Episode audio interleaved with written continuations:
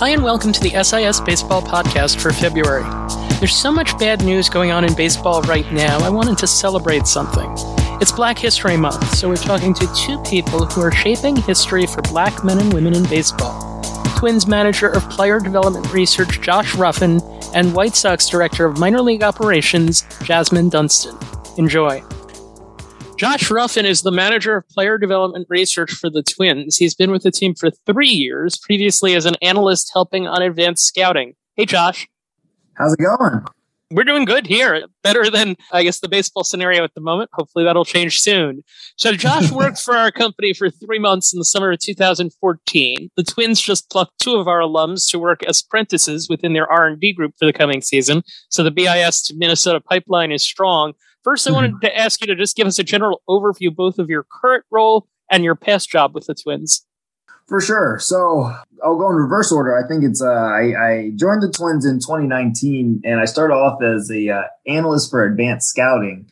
So you know that's kind of the department or squad group of guys who are focused on basically gathering information for our upcoming opponents and kind of preparing reports that help our prepare our coaches to you know basically plan ahead understand what the you know next few games next few weeks look like. And then really kind of helps to give them information to kind of build down their strategy on like you know the lineup decisions bullpen usage should we make a roster move? Those are what we're really kind of focusing on with those reports. But another part of it too is sitting there and focusing on trends in the game and kind of making sure that we're understanding how the the run environment and the game itself is changing and making sure that we're you know acting accordingly to uh, to stay up with it. So yeah, I did that for the last three seasons here, and then I like to joke I uh, I got I got option now, and I'm now the uh, manager of our research on the player development side. So working with our minor league squads um, and our farm director and a couple of our coordinators to kind of basically go in and try and help answer the simple question of how do you make minor leaguers major you know, there's the obvious stuff of, you know, how do you get somebody to throw harder? How do you you you improve somebody's K rate? But there's a little bit other things too that I think work a little bit better on a uh, on an org level where it's kind of like you know necessarily figuring out like identifying what skills we're good at training versus which ones we're not, identifying what techniques that we can use in combination that seem to kind of benefit each other versus ones that kind of seem to be conflicting. So it's been a bit of a change. It's been a good time change, obviously, with the the lockout happening. So I still have something to do, but it's it's it's been a fun part of kind of a transition, getting ready for spring training here. You're a graduate of Duke University. Uh, give us the brief bio of what got you to this point to be working in the industry. So I got a chance to uh, to go to Duke University. I got a chance to sit on the bench on the baseball team for four years, and basically just use as a time to kind of learn about the game and watch some good players play. Uh, like Stroman. Like Stroman. We had a couple other guys also get graduated as well. And, and, and the class before us was pretty strong too, actually. But yeah, I mean, it was one where I got to I got to school. I watched Stroman throw like two bullpens, and I was like, all right, I'm probably not a major leaguer. How else can I get into baseball, right? But it was what it was fun to kind of sit there and say, like, all right, well, I had always known I wanted to kind of study statistics and statistical science, uh, which I ended up getting my degree in.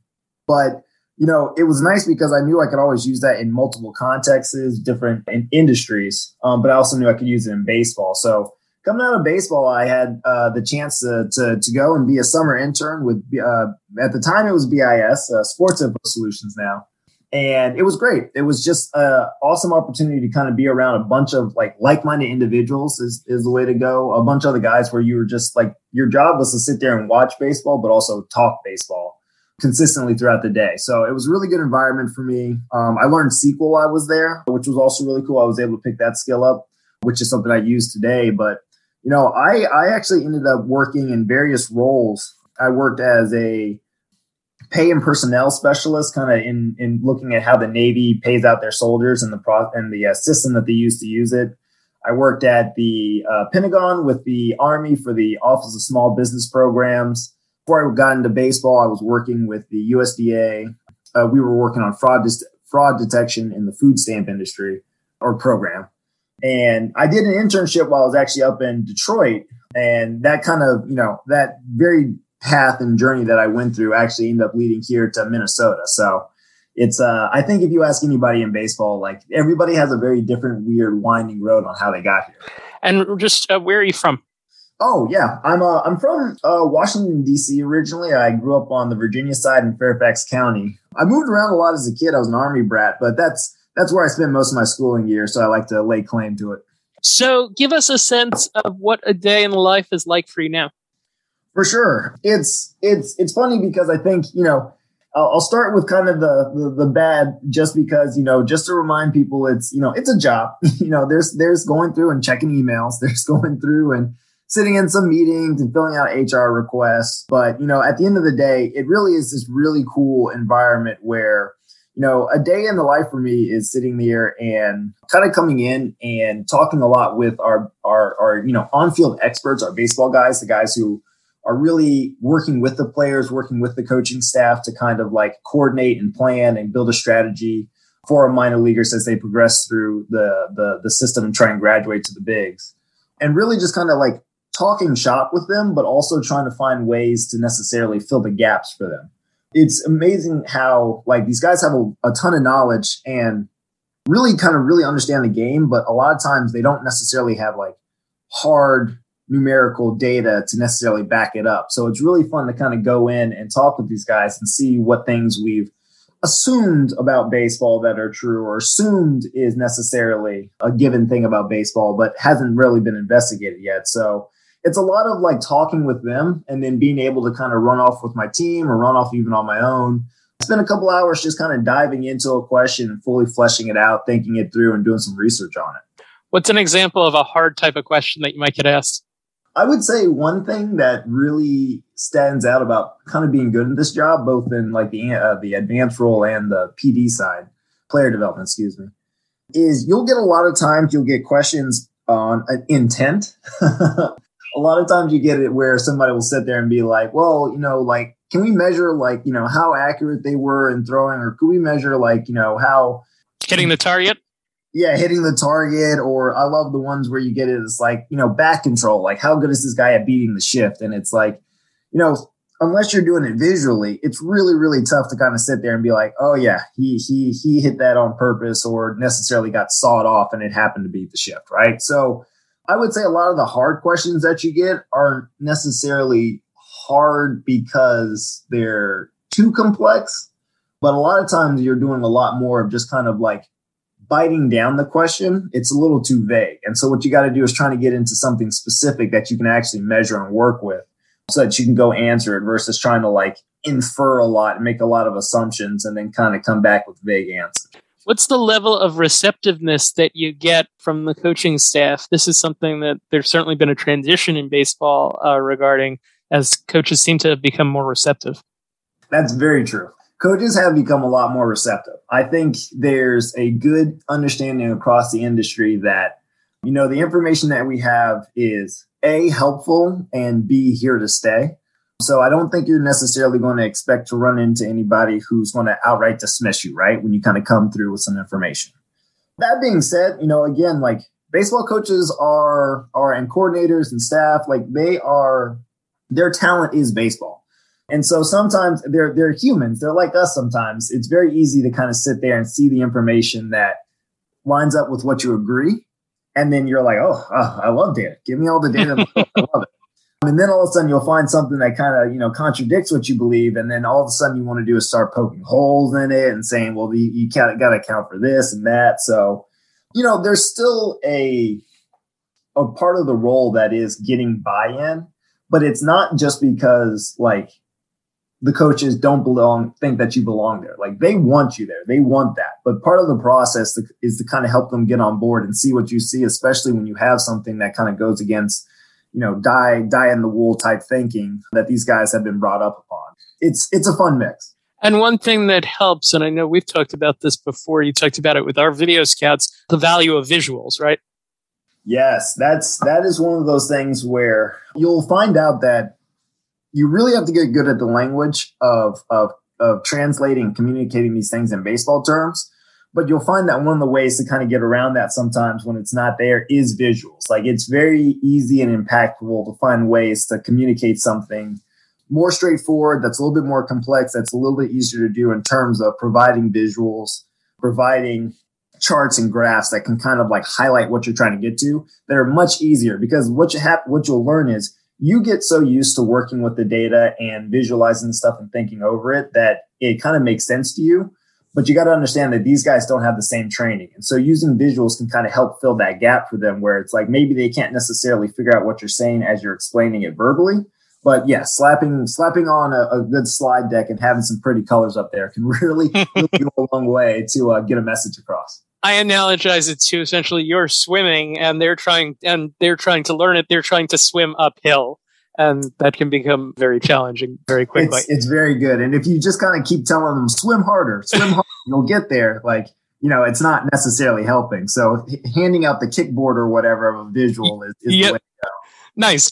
So Lindsey Adler and Eno Sarris had a article in the Athletic recently in which someone asked the question, uh, "What stats matter to both the public? What stats that matter to the public also matter to teams? Like what's universally, I guess, gettable, accessible between the two? If you were telling someone who was looking at minor league data, who was not working for a team, what would you tell them about looking at it?"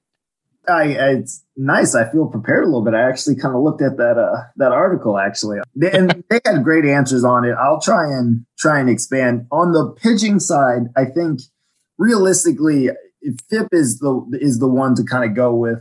I think everybody agrees that there's just a lot of randomness that comes into throwing a pitch and seeing what the batter does with it. So the idea of being able to throw it in the zone, miss bats, and not give up hard contact as the things that pitchers can really kind of control definitely makes sense as as the kind of the go-to stat to understand if somebody is throwing well or not in a minor league environment. And it kind of helps too with the the various different types of minor league environments and run environments that are down there to kind of be able to use that to scale it off and understand, you know, who's doing well, who's maybe lagging behind a little bit. same thing with, you know, the simple kind of going forward with K percentage and walk percentage. And then yeah, looking at those two together for the K, the K to walk ratio. So I think those are the kind of the easiest ones to kind of go through and see, knowing nothing else, knowing nothing about exit data or or pitch movement or anything like that. Like those are the easiest things to kind of point to and and anything else, you know, WOBA or bad, you know, BABIP or whatever, you can you can kind of get stuck down a, a, bad road. But FIP is probably the best way to start in those K percentage and walk percentages. I would say on the hitting side, though, it's actually a little bit more engaging. You can kind of get down to a lower level. And so I think a lot of times things, you know, like K and walk percentages are good, but you can also look at necessarily like just the swinging strike rate. Uh, how often do they swing and miss?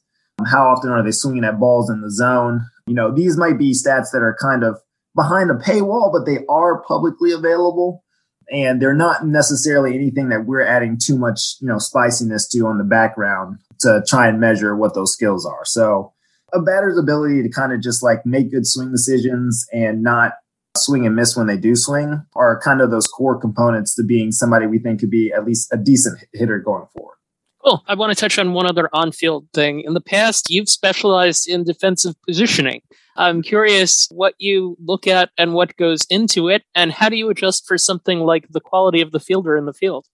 So you sat there and asked me before, do you ever get hard questions? Yep. This is a hard question. no, I, it's it's it's really tough. I think you know there are different ways to try and capture the differences that you'll kind of see from season to season or league to league, just or basically talent level to talent level.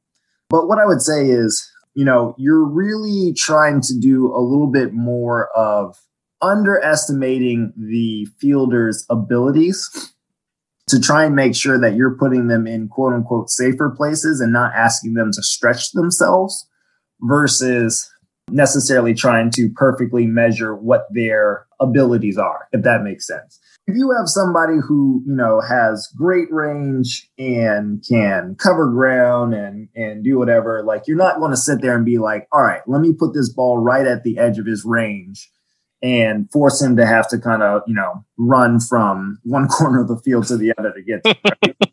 you really kind of sit there and want to do your best to kind of make sure that you're making as many balls as possible easy for that player so to, to get to that, a lot of times, you know, it's honestly super difficult, and we might actually advise against trying to go and use somebody's, you know, what we would estimate as their personal range or their personal defensive ability.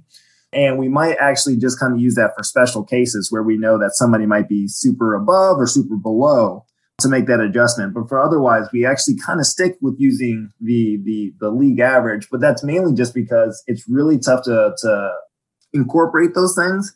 And when you do, you might find yourself in a position where you're asking too much of a player and hurting them in the process.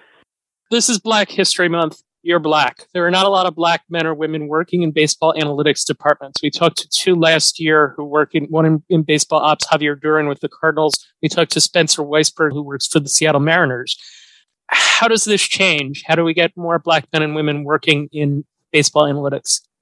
For sure. I mean, obviously, it kind of it rolls up to like the overall representation question in baseball, right? Like we've seen that black people, I think, at one point made up about a quarter of the league, which you know would overrepresent the American population, and now that's kind of dropped under ten percent, which underrepresents. So it's it's a bigger baseball question. I think in terms of looking at specifically getting roles in the front office and kind of serving as a as an analyst, you, you, you realize that a lot of times like there are soft pressures from different sides to kind of fit you into a role that people kind of expect. And what I mean by that is you'll see that if somebody expresses a desire, you know, on the outside, it's very hard to know how a team operates. It's very hard to know how a team, how organizations organize their front office. And so a lot of times when you're applying for a job, you'll sit there and maybe say, let's apply for a baseball operations job, right? And that could be something where it is an analyst role, or it could be something where it's a little bit more of a ticket sales, forecasting, kind of whatever, and it gets you away from baseball. And so what happens is a lot of times somebody might sit there and say, Hey, we see your application. We are, we'll offer you such role and kind of push you towards one channel versus the other.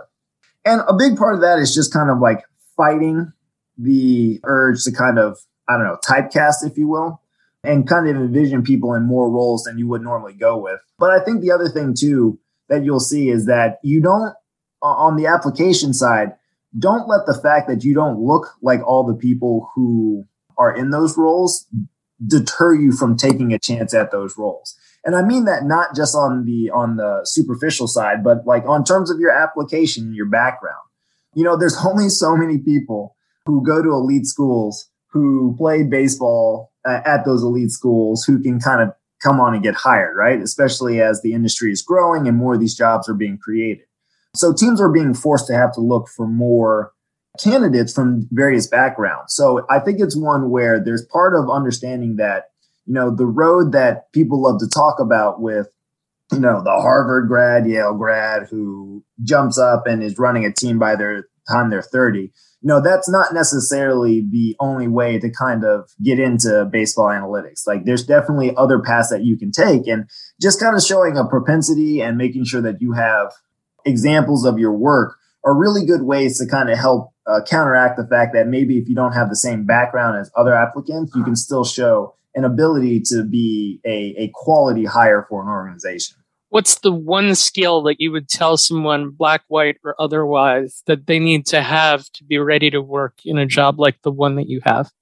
Yeah, I think, you know, I think I would say my go to is communicating without jargon. What I'll say is like, a little peek behind the window here.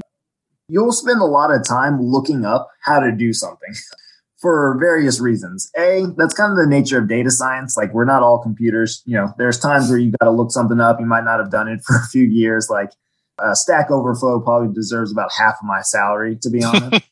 so it's not that you need to necessarily know the most, right? Like that's obviously um, not something that we have there. But I think the real big key that you see that separates a lot of applicants is they can go through and do the work, but then when we start asking questions in the interview part, they kind of just repeat what they've written in their project or write up or whatever. And they're not able to really elaborate it or break it down and get to like kind of the core core ideas that come out of the research.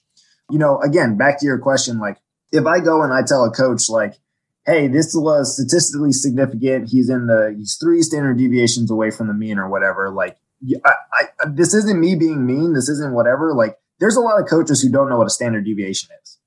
So that's not helpful. What's being helpful is being able to sit there and be like, hey, look, if you're this far away from the mean, you're probably in like the top three something percent here, which means we can feel pretty confident that you're not like the rest of the group. This is a different whatever. And that's a simple thing that you can do to just sit there and kind of communicate the same information that we're used to doing succinctly with numbers. But we might actually have to make a little bit more flowery and make it a little bit more baseball-y to kind of get it across. And that's a skill that it sounds very simple, but when you look through enough applications and talk to people, it's it really does stand out who can, who cannot do that. I was talking to someone the other day and I said to them that I think what it comes down to when you're trying to do information communication is the following words work really well a lot, some, a little, none. Let's close on something fun. Working at SIS changed your life outside of baseball. You met your wife while working here. Tell us about that. I did. I did. That was not the plan, let me tell you. I love me some Coplay, Pennsylvania. Oh, I'm blanking on it. There was a golf course right by that I would just tackle every day. It was like $12 rounds in the afternoon. It was perfect. It was, it was, I just went out there. But no, it was actually really cool. Like, so I, I actually had connections to the Lehigh Valley. My mom went to Lehigh. And so like I had gone up there, looked at the school, decided not to go there. And then, you know, just naturally as a kid, just never thought I would be back. And then of course, right after college, where am I going? Like right down the street up there. And I'm like, oh, okay, cool. So I finished the internship and I'm like, ah, guess, guess I'm never coming back. And of course, I'm like talking to my wife at the time who's from there. And then, of course, what do we do? We start dating, we get married. And then now it's every Thanksgiving and every Christmas. You better believe I am right back there in Lehigh Valley, Pennsylvania. Honestly, compared to Minnesota, enjoying the warm weather. So I, I, can't complain too much, but I love the place. I, I, I remember just kind of crushing some A treat soda. That was a big thing around there that I loved at the time. I don't know if they still make bacon it. strip. Yeah, right, right.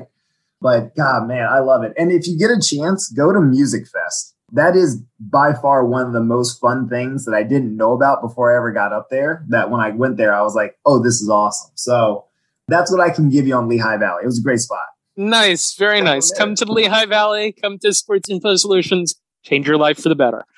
Josh Ruffin, thank you for taking the time to join us. Best of luck. Absolutely. Thank you for having me. I want to pause between guests to talk about the SABR Virtual Analytics Conference, which will take place on your computer or phone from March 17th through 20th. SIS is involved with this. It's a four day event with guest speakers, panels, presentations, and a case competition. There will also be networking opportunities. Major League Baseball is seeking qualified candidates from underrepresented backgrounds interested in careers in baseball operations to participate in the conference, with MLB covering the conference costs. Undergrads, grads, and recent grads are eligible to apply. To apply, click the link in the show notes. Applications are due February 28th. And if you're interested in working at SIS like Josh, you can check out the link in the show notes for that as well. Jasmine Dunston is the director of minor league operations for the Chicago White Sox. She began in that role last December after working as a specialist in player development with the Reds last season. She's a grad of Tennessee State, where she played softball with a master's in athletic administration from Valparaiso and a law degree from John F. Kennedy University in California. Jasmine, thank you for joining us. Thank you so much for having me. How are you guys? We're great. Jasmine is the daughter of Shawon Dunston, former shortstop and number one overall pick, who was widely known for having the strongest infield arm in baseball in the 80s and 90s. That makes this a very appropriate first question since he played softball. Our icebreaker. Can you tell us about the best defensive play that you can ever remember making or a favorite play? Probably my favorite playmaking was probably in college when we played. It was before the season, it was preseason. Um, we went to a tournament in Atlanta and we were playing North Carolina A&T. And I remember it was the sixth inning and our pitcher was in a jam and I was playing deep left field. And basically, I ran in and I just got a sliding catch right behind the shortstop. And I mean, it was favorite for me because it, the crowd just went wild and it got us out of the inning. So that felt pretty good. That's probably my favorite memory. We've had Gold Glove winners on this show, Fielding Bible Award winners as well. How do you stack up? What's your what's your cred as far as uh, defense goes? Hey, my dad said I was pretty good. When I was in high school, I played shortstop. But then um, when I started playing travel ball in high school, I moved to third. And then I played freshman and sophomore year third base. And then when I went was a junior and senior, I moved to left field. But my dad didn't say I didn't have a cannon, but he said it was pretty close. cool. All right. So we've talked to team employees on this podcast pretty often. You're the first one who holds the title of Director of Operations, Minor League Director of Operations. And based on my reading in the last couple of days, I don't think most people know what someone in that role does. So what does someone in that role do? Sure. So I am the director of minor league operations. I report right to our assistant general manager, which is Chris Getz, and he's also our farm director. So basically, I'm the second point of contact when it comes to all player development and minor league operations. So that's just really heavy support with him, whether just transactions, player moves, tendering their contracts, communicating with our affiliates, um, what is our on-field agendas, you know, what are our initiatives that we want to implement this year the next year. So I'm elated to have the position because it entails a lot. It's a lot of moving parts, but we, we can handle it. Certainly. Now, give us a sense of what a day in the life is like. Like, what did you do today? Today putting out a lot of fires today. We're trying to uh, get ready for spring training. We're going to start our first mini camp. So right now just answering a lot of questions logistically just making sure everyone needs to be where they're at just making sure we're just ready to go in, in a couple weeks here. You have a few, things that shape your view here. You're a former college athlete. You have the athletic administration background your master's. You're a lawyer. And from poking on the uh, on the web a little bit i see that you're an, a bit of an entrepreneur too what do you bring to the role? Just the things that I bring to the table. I think just being able to juggle a lot. I think they call me a jack of all trades, right? I think I know a little bit about everything. So if I don't know, I definitely can point you in the right direction and definitely get you started. I communicate very well. I listen very well. It's a lot of problem solving. It's a lot of conflict resolution. It's just really about developing the players and the staff, just making sure we're doing what we need to do. So I think I bring a lot to the tables, probably not the same as, you know, other individuals or males in this role but I think different is good.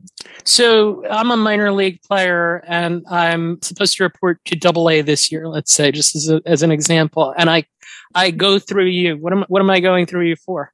Basically, just, you know, we're just going to first just talk to you and just say, you know, congratulations and this is what we're thinking about and just what we're kind of expecting from you. And, you know, we will get you acclimated, moved properly, you know, your contract situated, and then just make sure you're just getting with your managers and coaches and just making sure everyone's on the same page so we can just deliver the right expectations so we can get you to the next level. Everything is about development.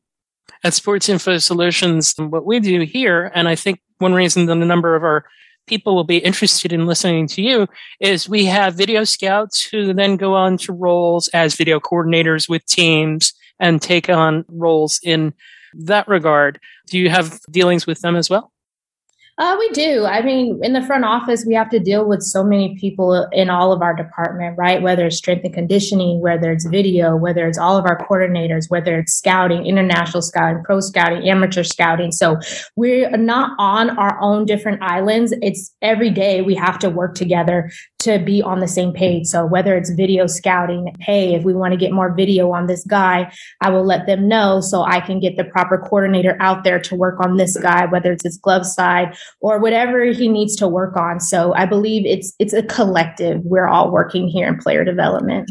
What exactly do you want to do with your baseball career?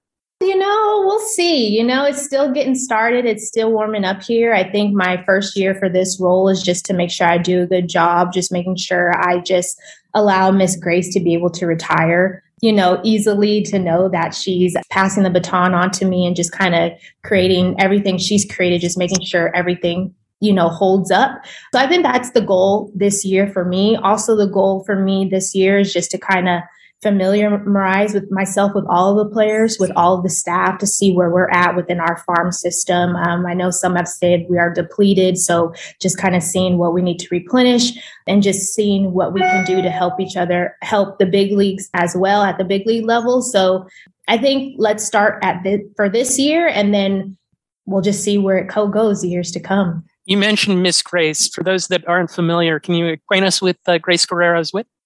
She w- was with the Chicago White Sox for 40 years. So she is retiring. So she is the senior director of minor league operations. She was actually here when Tony La Russa was the manager the first round. And also, she was here when Kenny Sr. was also a player. So she's been around for a long time. She's seen the ins and the outs of everything. And she holds a lot of cards within player development. So it's just nice to really gain that wisdom from her as she goes into retirement. Certainly a great mentor. Are you someone who has always wanted to go into baseball? Uh, absolutely. I think I always knew I wanted to go into baseball. I just didn't know what avenue or how I would get there. I didn't have the confidence. I thought it would be a little bit easier for me at first to maybe go into on the player side instead of the organization side. So I kind of danced with the idea of being an agent, but I just kind of realized it wasn't my thing. I felt more of you know, like a salesperson. So, and I'm a little shy, a little reserved at times. So I knew that probably wasn't my thing, but I always did know I needed to be and wanted to be some type of way into Major League Baseball. It, it was, it's, it's a life grown thing for sure within our family, but as I've gr- uh, grown up, I've learned to love it for myself as well. I want to talk about your dad, but before we do that, I want to go in reverse order here. You come from a baseball family your parents have also been together for a long time. I'm curious because inevitably I'm going to ask you about your dad and how he influenced you. How has your mom, Tracy, influenced you in your baseball career? My mom's been great. Like she's always been there for us. I know it's always my dad or whether it's my my brother or me, but she's definitely been the backbone of our family. She's definitely the pillar of our, family. You know, I think sometimes people paint my dad as the fire, and I would probably say my mom is the ice. You know, she's definitely level headed. She's very encouraging. She always encouraged her children to be anything you want to be. Go for it. You know, make sure they tell you no before you think they'll say no. So she's always been encouraging. She's always in our ear. She's always right by our side. So. Is there a trait from her that uh, you hope is kind of passed, been passed on to you that you hope you'll be able to carry through in this job? Sure. Probably my best quotes are probably characteristics I probably would love to take from my mom is just being a prayer warrior. My mom is just she prays and there's just power in prayer. So I would definitely love to keep that trait take that trait from her. I, I know certainly that religion is an important part of your family. And I do want to talk about your dad just for a second. What role has he had in influencing you along your baseball path? My dad is probably the fireside, right? Just like, just doesn't take any mess, right? So he's just always been our pusher. He's always about you have to be two times better. Whatever you want to do, don't half it. You have to go all in and being the day to day out, being disciplined, being accountable. So I think just the extra drive is what I take from him. Is there a Jasmine meter, uh, like there was a Shawon-O-Meter in Chicago? You know what? Actually, I did receive one from Dave last week and it was pretty cool. He gave me a desktop version of it. And instead of the numbers, it was my name in the middle. And then it kept saying feed the meter at the bottom with the White Sox. So that was pretty impressive. All right. So let's explain what that is. If you, if you want to just explain what the Shawon-O-Meter was. Sure. So down in Wrigley Field, where my dad was playing for the uh, Chicago Cubs, there was a guy whose name is David, and he was a big fan of the Chicago Cubs. And my, my dad would be kind of stricky in his batting average. So basically, they just got a sign and they put it in the outfield, and they would just always tell him to feed the meter. So every time. you know, he would get a hit, you know, they would just clock his batting average in the outfield. So it was pretty cool. Shawon Dunston had an awesome major league career. He was a number one draft pick, played 18 seasons, played in the playoffs for a team from his uh, hometown, New York City. He had a go ahead home run in the World Series in his last major league game. Your brother was the bat boy that day, was there to greet him at home plate. Three World Series rings as a Giants coach. Do you have a favorite father daughter baseball memory with him? Probably my favorite one is probably the picture that everyone has seen in the article of me and my dad holding the trophy up together when they beat Kansas City. And I was able to go with him. And then I flew back home with him, and no one else was there. I think everyone else was uh, tired going back and forth to San Francisco and Kansas City. And so I was the last leg, you know, with my dad there out of uh, with our family. And I think it was just a special moment, just me and him. And it was just, you know, seeing the hard work the team paid off. And, you know, they were all ner- nervous and, you know, just really just trying to just really compete at the highest level. So it was just really spectacular just to see that, that, you know, it was just eh, laying it all out on the cards and it was truly when they won i just said this was this is what it's all about so that's probably my my favorite memory with him. His baseball career began with the Cubs. Your baseball career, major leagues, began with the Reds. Uh, what did you do with them before you came to Chicago? Sure. So I was prior to coming to the Chicago White Sox, I was with the Cincinnati Reds and also in player development. My title was a player development specialist. I know sometimes that's not translated well, but it's more on the lines of a coordinator. So I worked directly under Shawn Pender. Uh, he's the vice president of player development. And last year we didn't have a farm director. So basically it was just kind of picking up the marbles where they needed to be and just kind of doing everything he really needed me to be so everything could work smoothly along with our field coordinator. The White Sox uh, president, Ken Williams, uh, has been outspoken about baseball's hiring of black men and women, and quite frankly, it being being pretty awful overall. This is Black History Month. In terms of black women in baseball operations, it's almost non-existent, other than you. What have your observations been in this area, and what can someone, a listener myself, do to try and be helpful? I think that's right. I think in I think in Major League Baseball, I think the African American female presence is a little slender. I think I am probably the only one in this role. So it is an honor. I am definitely humble for it. But I just say today is a new day. If anybody's just watching or if anybody wants a career in this, I think whether it's gender, age, experience, race, I just say, whatever you have a goal, just go for it and don't let anyone tell you no. I think Kenny Williams, he's been phenomenal about pushing that, you know, agenda of just saying, hey, let's get some more diversity in here, whether it's African American, whether it's female. I think we're learning today that a lot of females are coming into the space of Major League Baseball. I think sometimes they say we can't find candidates or women don't like baseball or they're not interested. But I think today we're seeing that's not true. And I think, you know, if our directors, our managers, and people in the front office can just have an open heart about that, just about the mind and the thinking that we can just bring to the table, I think we can be great assets to them. So I think it's needed and I think it's coming. Yourself, Alyssa Nakken, Rachel Balkovec, who we actually talked to a year ago, certainly trailblazers in that regard. We're very appreciative of that. From a practical perspective, you just went through kind of a mentality that you need to get a position like the one uh, like one that you would have in baseball. From a practical perspective, if there's a young woman that's listening or a father listening with a daughter, what are some things that they can do to kind of steer them on the right path?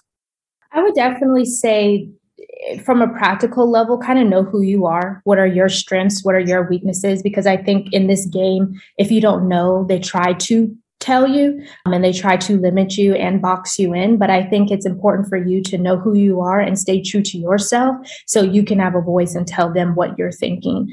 And in order to do that, I would say if you want a career in Major League Baseball, do some research, you know, whether you can shadow, whether you can network, not networking just to get to know people, but genuinely getting to know them. What do they do? Their family background, their career background, and see what departments they're a part of so you can understand what department you want to be in, whether it's video, whether it's scouting, whether it's the front office, whether it's field staff, whether um, it's baseball operations, because I think there's so many different parts within an organization, I think people lose sight to. We do all come together at some point, but we do also have our own specialties at that. So I think before coming in an organization, probably listen and learn and figure out what you would like or what you don't like. So then you can navigate yourself and not get stuck in a certain situation so you can blossom. So those are the practical things I would say.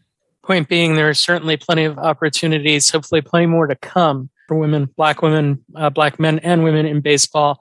Jasmine Dunston, Director of Minor League Operations for the White Sox, thank you for joining us. Thank you for having me.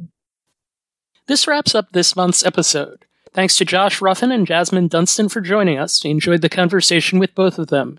And thanks to our producer, Justin Stein. I'm Mark Simon. Thank you for listening to the SIS Baseball Podcast. Thank you for tuning in to the SIS Baseball Podcast. If you like the show, please rate and review us on iTunes. If you have any questions, email the show at mark at sportsinfosolutions.com or tweet us at sportsinfo underscore SIS.